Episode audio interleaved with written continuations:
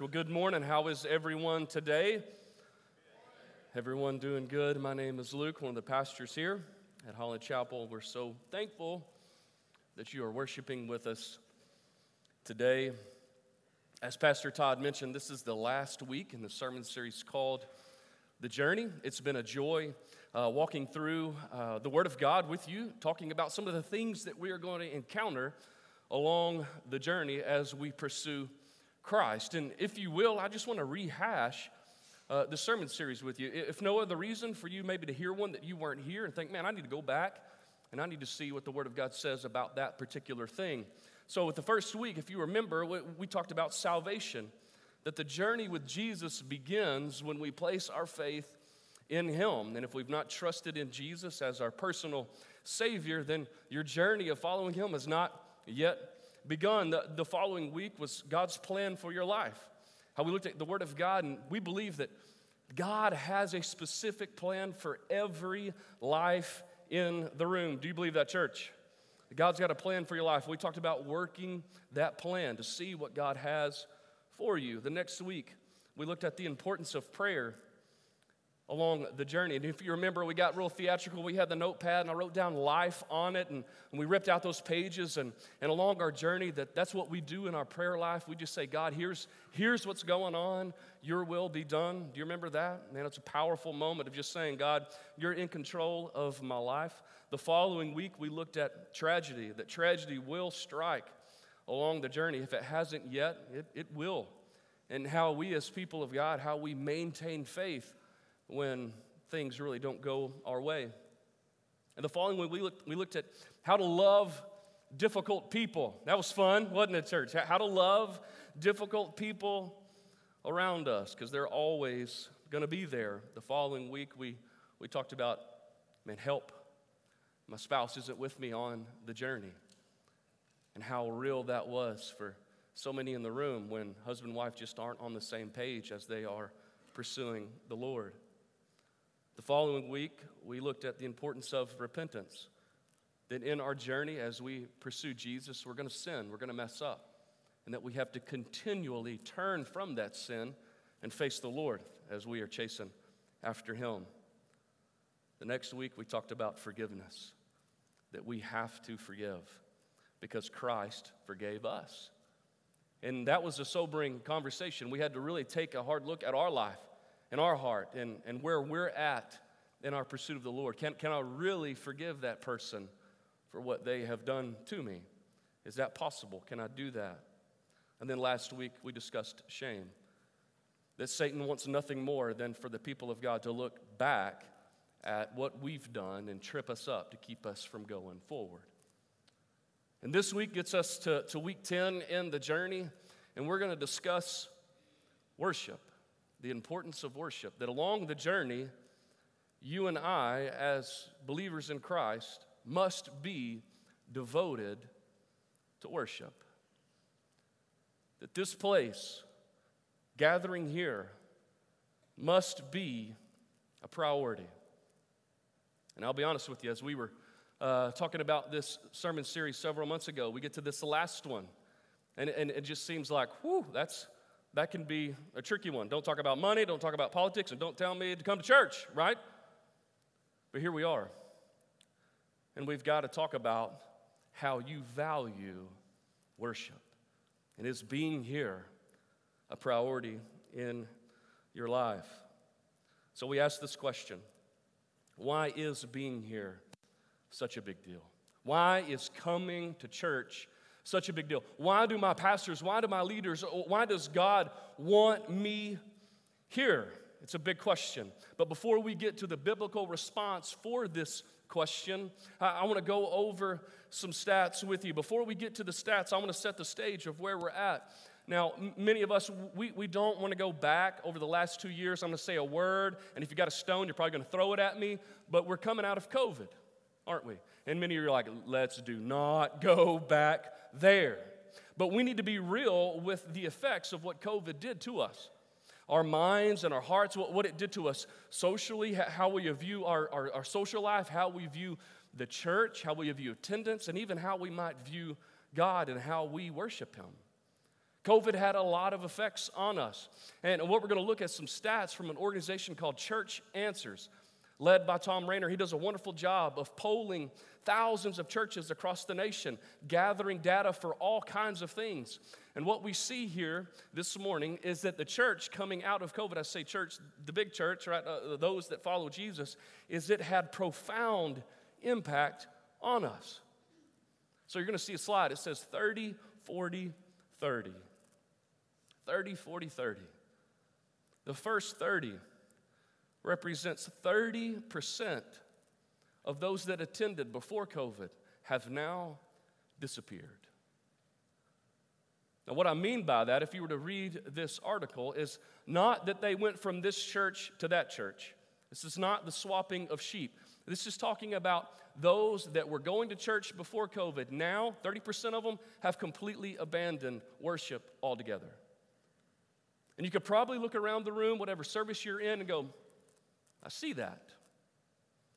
Completely disappeared. If this doesn't break your heart, it should. Some have coined this the great falling away.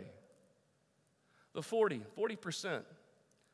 It stands for those that before COVID now have returned. 40% of them are not that committed, marginally committed, meaning they might attend in person once a month, twice a month, and even if they are here, they're not really here. You know what I mean? You can be present and not be present. You know what I'm talking about? 40% of those that attended before COVID now are showing up sometime when they feel like it. And they're committed uh, beyond that to, to serving, not so much. The last 30, 30%. These are those that attended before COVID, now have returned. 30% are very committed. 30%. So if you do the math, the church now, statistically speaking, is 70% smaller than it was before COVID. And of that 70%, only 30 are really in it to win it. Church, we've got a problem here. I want you to understand this morning, I, am not getting on to you, so I want you to take a deep breath. Everybody's like, Luke, chill out, man. I'm not getting on to you this morning. Can we just take a deep breath? What I'm doing this morning is I want to bring to the surface some things that we as the church are currently dealing with. We can't sweep them under the rug, we can't deny it. This is what's happening. I had the unique privilege of pastoring at two different churches during the COVID era, and when I look at these statistics, I can see that they are true across the board. Might be skewed a little way one way or the other, but for the most part, this is where we're at. So I think we have an issue in the church. And here's how I want to phrase it we have apathy in worship. We have apathy in worship. That 40%, that one gets me. That you might be here. You might be here this morning thinking, I'm glad I came to church today, right? But are you here, really here? Are you in it? We've, we've got to talk about this this morning that, that along our journey as we pursue Jesus, we, we, we've got to be fully devoted to worship. I'm not preaching perfect attendance this morning. I want you to hear that. I'm not preaching perfect attendance. I'm preaching an elevated devotion to worship of God. Did y'all catch that? Elevate your devotion in your worship of God. So let's look at the Word of God and let's see how it answers this question why is being here, present in worship, such a big deal? The first one on the screen it's because God is holy and worthy of your devotion and praise and worship. He's worthy. Now, I'll be honest with you, church. This first one, when the slide comes across the screen, I get a little convicted. Because when I read that, I, I, think about my life, everything that I'm tempted to place in front of Him, everything that takes my heart's devotion everything that, that I'm tempted with to, to worship above Him. And we have to understand that God is very, very clear about where He should rank in our life. If we go all the way back to the Ten Commandments, as He is setting them things up, this is what He said Put no other God before me. God is jealous for your worship. He is jealous for all of you. He wants your whole mind, He wants your whole body, He wants your whole heart, He wants all of you. And when we look at this slide, we, we think, wow, I'm, I'm tempted to, to place that in front of him. Uh, I'm tempted to make that a priority. I'm tempted to do this or that versus being here and worshiping him. That should convict us. Where does God rank in our heart? Because he is very much worthy of our worship, he is very much worthy of our praise. Let's read the Word of God. It does a much better job than I. Psalm 96, 1 through 9. Bear with me. I've not had COVID. I've just been under the weather. You're going to see me drink a little bit. Bear with me. Psalm 96, 1 through 9. It says, Sing a new song to the Lord. Let the whole earth sing to the Lord. Sing to the Lord, praise his name. Each day proclaim the good news that he saves. Publish his glorious deeds among the nations. Tell everyone about the amazing things he does. Great is the Lord, he is most worthy of praise. He is to be feared above all gods. The gods of all other nations are mere idols. But the Lord made the heavens, honor and majesty surround him, strength and beauty fill his sanctuary. O nations of the world, recognize the Lord. Recognize that the Lord is glorious and strong. Give to the Lord the glory he deserves. Bring your offering and come into his courts. Worship the Lord in all his holy splendor. Let the earth tremble before him. God is worthy of our devotion and our praise if you have been changed by the gospel, if you've been made new in Christ, and you know that He is the creator and the sustainer of the universe, He holds everything. He should be worthy of our worship, He should be worthy of our attendance, He should be worthy of our, uh, our devotion. He, he's worthy of it all. God is a really big deal. And if we are tempted to place anything in front of Him, we've committed the sin of idolatry. We've, we've placed things in front of Him. And God is saying, I'm it because I'm worthy. I should be the only thing on your mind, only thing on your heart, the only thing worthy of your devotion and your worship and your praise is me. That's why, as children of God, along our journey, we should make worship a priority because God is worthy. The second one says, You are a part of the body. And if you're writing notes on your, I want you to write that down. I'm a part of the body. And out to the side, I want you to write down meant for good. You are a part of the body of Christ, meant for good. Let's jump right into scripture on this one. Romans 12, 4 and 5. It says, just as your bodies have many parts, and each part has a special function, so it is with Christ's body. We are many parts of one body, and we all belong to each other. What I want you to understand this morning, church, is when Jesus saves you, when He sets you apart and you are gifted the Holy Spirit, listen to me now. When you are gifted the Holy Spirit, you are also gifted with spiritual gifts. He gives you things to use for the body of Christ. Do you believe that this morning, church?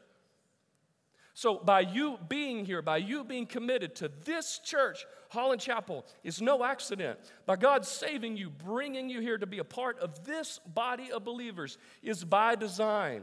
He wants you here to use the spiritual gifts that He has gifted you to edify this body of believers. Why? So that we can bring Him honor and glory. You are set apart, meant for good. You've been gifted to be a part of this body, whether you believe it or not. God wants you here for that purpose. And when you're not here, listen to me, when you are not here, the body of Christ notices. Lived in Texas, many of you know that. And in Texas, they love cows. They love horses, they love rodeos, they love it all. A lot of cowboys there. Cowboy life is alive and well in East Texas. And I've never uh, shook the hand of so many guys who did not have a thumb. I learned a little bit. It's called rodeo thumb. What they do is they go out on ranches, they still do cowboy stuff, and they, have that cow that runs away, they'll go get it, they'll lasso it, and if you're not careful, your hand is on the horn of that saddle, that rope goes out, there goes your thumb. They told me that story when I got over my sickness. I said, Boy, that must have hurt. Bet you felt that. And he said, You bet. You notice when something that was there is gone. The same goes for the body of Christ. The body of Christ knows when you're not here because you've been given a gift to be plugged in here, to be used by God to edify this body of believers. And when you're absent, the body suffers. God has set you apart for a specific task. So when you serve, you edify the body. When you give of your talents and your gifts, you edify the body of Christ. When you worship, you edify the body of Christ. And when you're not here, the body of Christ notices. You are a part of the body, meant for good. Let's keep reading. Romans 1, verse 12. This is Paul speaking. He says, When we get together, he's talking to the church, when we get together, I want to encourage you in your faith. It's really cool, really sweet of Paul to say that.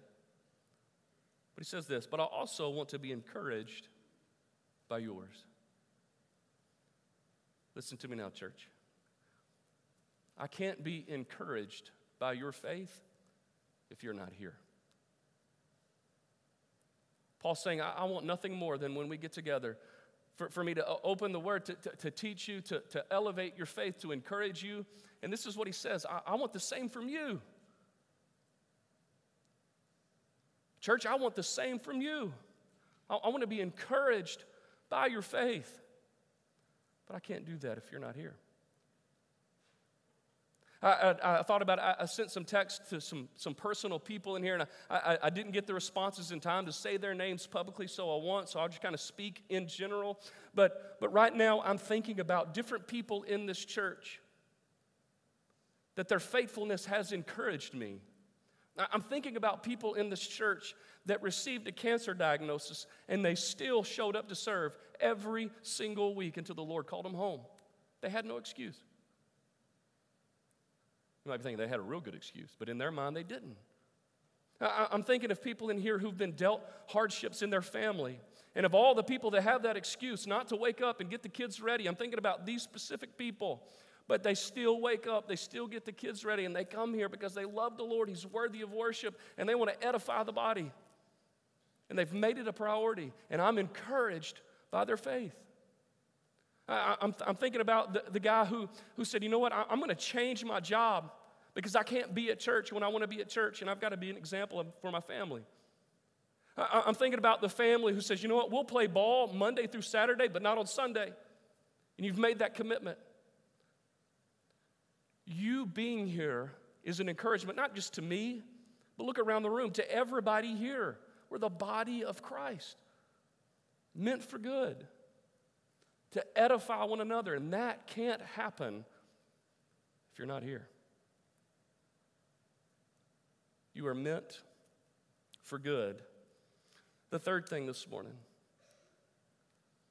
it's for your spiritual growth. Being here being devoted to worship, it's for your spiritual benefit. It's for your good. Now, granted, I, now I, am not, I'm not saying that like perfect attendance makes you a super Christian, N- no more than going and buying a lottery ticket makes you a millionaire, but it increases your chances, church. Should be funny. Nobody's laughing at that.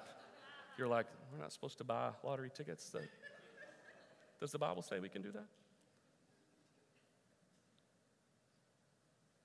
But by you being here, it increases your odds of growing in faith and knowledge in the Lord.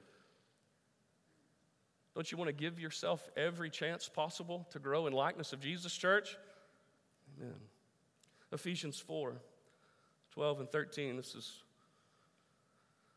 where we pick up. It says their responsibility. He's talking about the apostles, prophets, evangelists, shepherds, teachers. He says their responsibility is to equip God's people to do His work and build up the church, the body of Christ.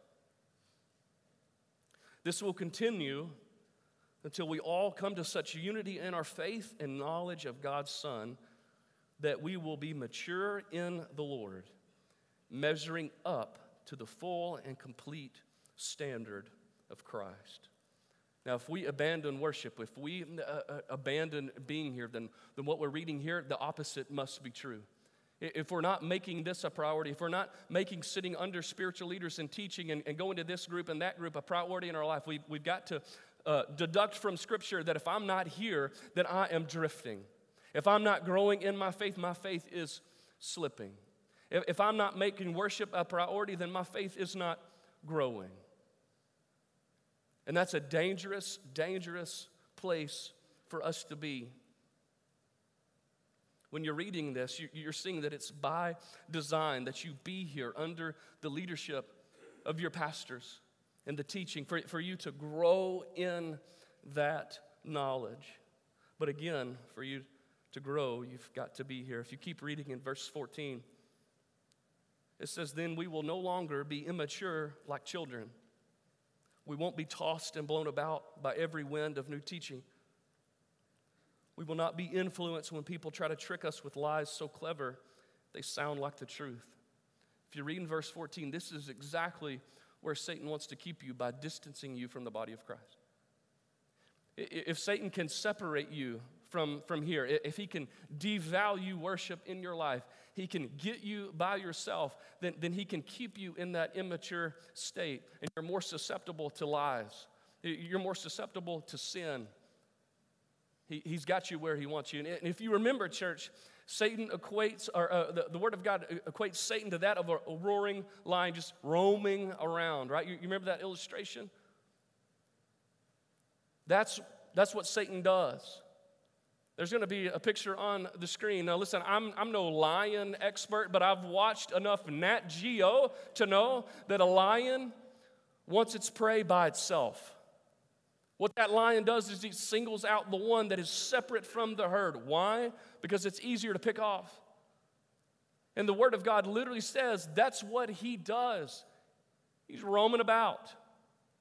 And he wants nothing more than a child of God to be distant from worship, to, to, to, make being here not a priority, off by themselves, thinking they can do this by themselves. And about that time, he attacks. And you wake up one morning going, How did I get here? Chances are you've probably distanced yourself from the body of Christ. You found yourself alone, away from the people that can encourage you, away from the people that can hold you accountable, away from the people that are going to pray for you. You're by yourself and prone to Satan's attacks. That's just what he's looking for. This is your safe space. This is your herd. How does that make you feel? This is your herd, these are your people. This is where you grow in faith and knowledge and, and are protected by God's people. It's for your benefit. The fourth thing why is being here such a big deal? Because God asked you to. Perhaps this is my favorite one. I want to talk to the parents in the room still raising little ones. I want to see if you can relate to this at all. You approach your child and you say, Hey, will you, will you please, uh, will you clean your room? Why? They ask. Don't they always ask? Why? Why? Well, if you clean your room, it, uh, there's a better chance that you'll find what you're looking for if everything's organized. You won't step on it and, and break it. And it's just better to be neat, right? Or, or, or maybe say, hey, I need you to eat all the vegetables on your plate. They ask, why? Well, because uh, it's good for you. Those vegetables, like, they're going to help your body. You're going to be strong. Anybody do like the Popeye arms? Does it make you strong? Anybody do that? No other parents? You're going to let me out to dry on that? I'm the only one. Does like it's going to make you strong? That's that's my. It's going to make you strong, little girl. It's going to make you strong. But so after we've done all this, like we've made our case as to why doing what we're telling them to do will benefit them, they say it one last time. They say, "Why?" And then mom and dad says this because I said so. Because I said so. So if, if our attempt at, at making the case as to why that will benefit them just does not work, the Word of God says, because God says so. Child of God, that should be enough. God says, Worship me. God says, Gather with my people. Let's look at Hebrews chapter 10, 23 through 25. It says, Let us hold tightly without wavering to the hope we affirm, for God can be trusted to keep his promise. Let us think of ways to motivate one another to acts of love and good works. And let us not neglect our meeting together, as some people do, but encourage one another, especially now that the day of his return is drawing near. God's word instructs the people of God to gather together. What he's saying is just show up, be here. And if I don't seem worthy of your worship and your devotion, I soon will. Just, just be there. He's saying, show up. If, if, if you don't realize that you're a part of the body, just give it enough time and you'll find your place to serve. He's saying, just, just show up for your spiritual benefit. If you don't understand it now, you will. God is saying, be with my people. And if He is truly the Lord of your life, if you've truly submitted yourself to Him, He's the author of your life, controller of everything. And He says, Go to church. He says, Worship me. He said, Make me a priority. You say, You bet. If nothing else, church, be obedient to what God has asked you to do. During the first service, we had a group of people upstairs going through the new member commitment, going through the new membership class, and at the end, they go through this commitment. And number four on it, it literally said, I have it here. It says, I will support the testimony of my church. And the first thing there, it says, by attending worship gatherings faithfully. And then it quotes Hebrews chapter 10. You see, from the very beginning stages of, of being a part of what God is doing in His church, the gathering of his people is made a priority through his word, reiterated by spiritual leaders, and hopefully you hold each other accountable in that. Where does God rank? Your devotion to him in worship will tell you everything you need to know. Along our journey as we are pursuing Jesus Christ, the gathering of the saints, being here, being present, is crucial to you growing in knowledge and likeness of Jesus Christ. It's essential for you. Now, I want everybody to look up. I want you to look me in the face. I'm not mad at you. I hope this morning you don't leave here going, well, I really am glad I showed up on that one. I'm sorry for those that didn't. I'm not getting on to you. My heart's desire through this message was to elevate the importance of being devoted to God in worship. And however that rests on your heart is between you and the Lord. Let me pray for you. God, we love you. Thank you for your word.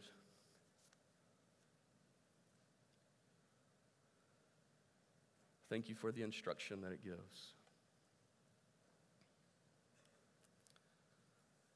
Thank you that it addresses how important it is to gather with your people. God, I pray for your church, this church, the precious people of Holland Chapel. God, however this message landed this morning, I pray that you use it and that you do something with it. Your word says that it corrects, rebukes, and encourages. And I pray that it does just that.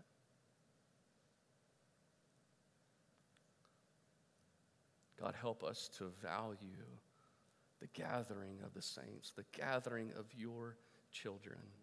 Help us to make it a priority. Help us to understand that it is like water and air, it is essential to life in you. You set your church apart, you sent your son to die for it. Help us to be committed, Lord. Whatever the excuse, help us to get rid of it.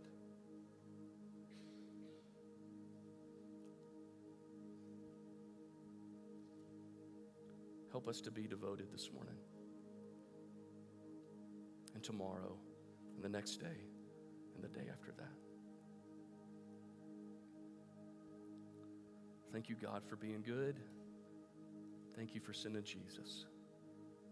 We ask everything in his precious and holy name.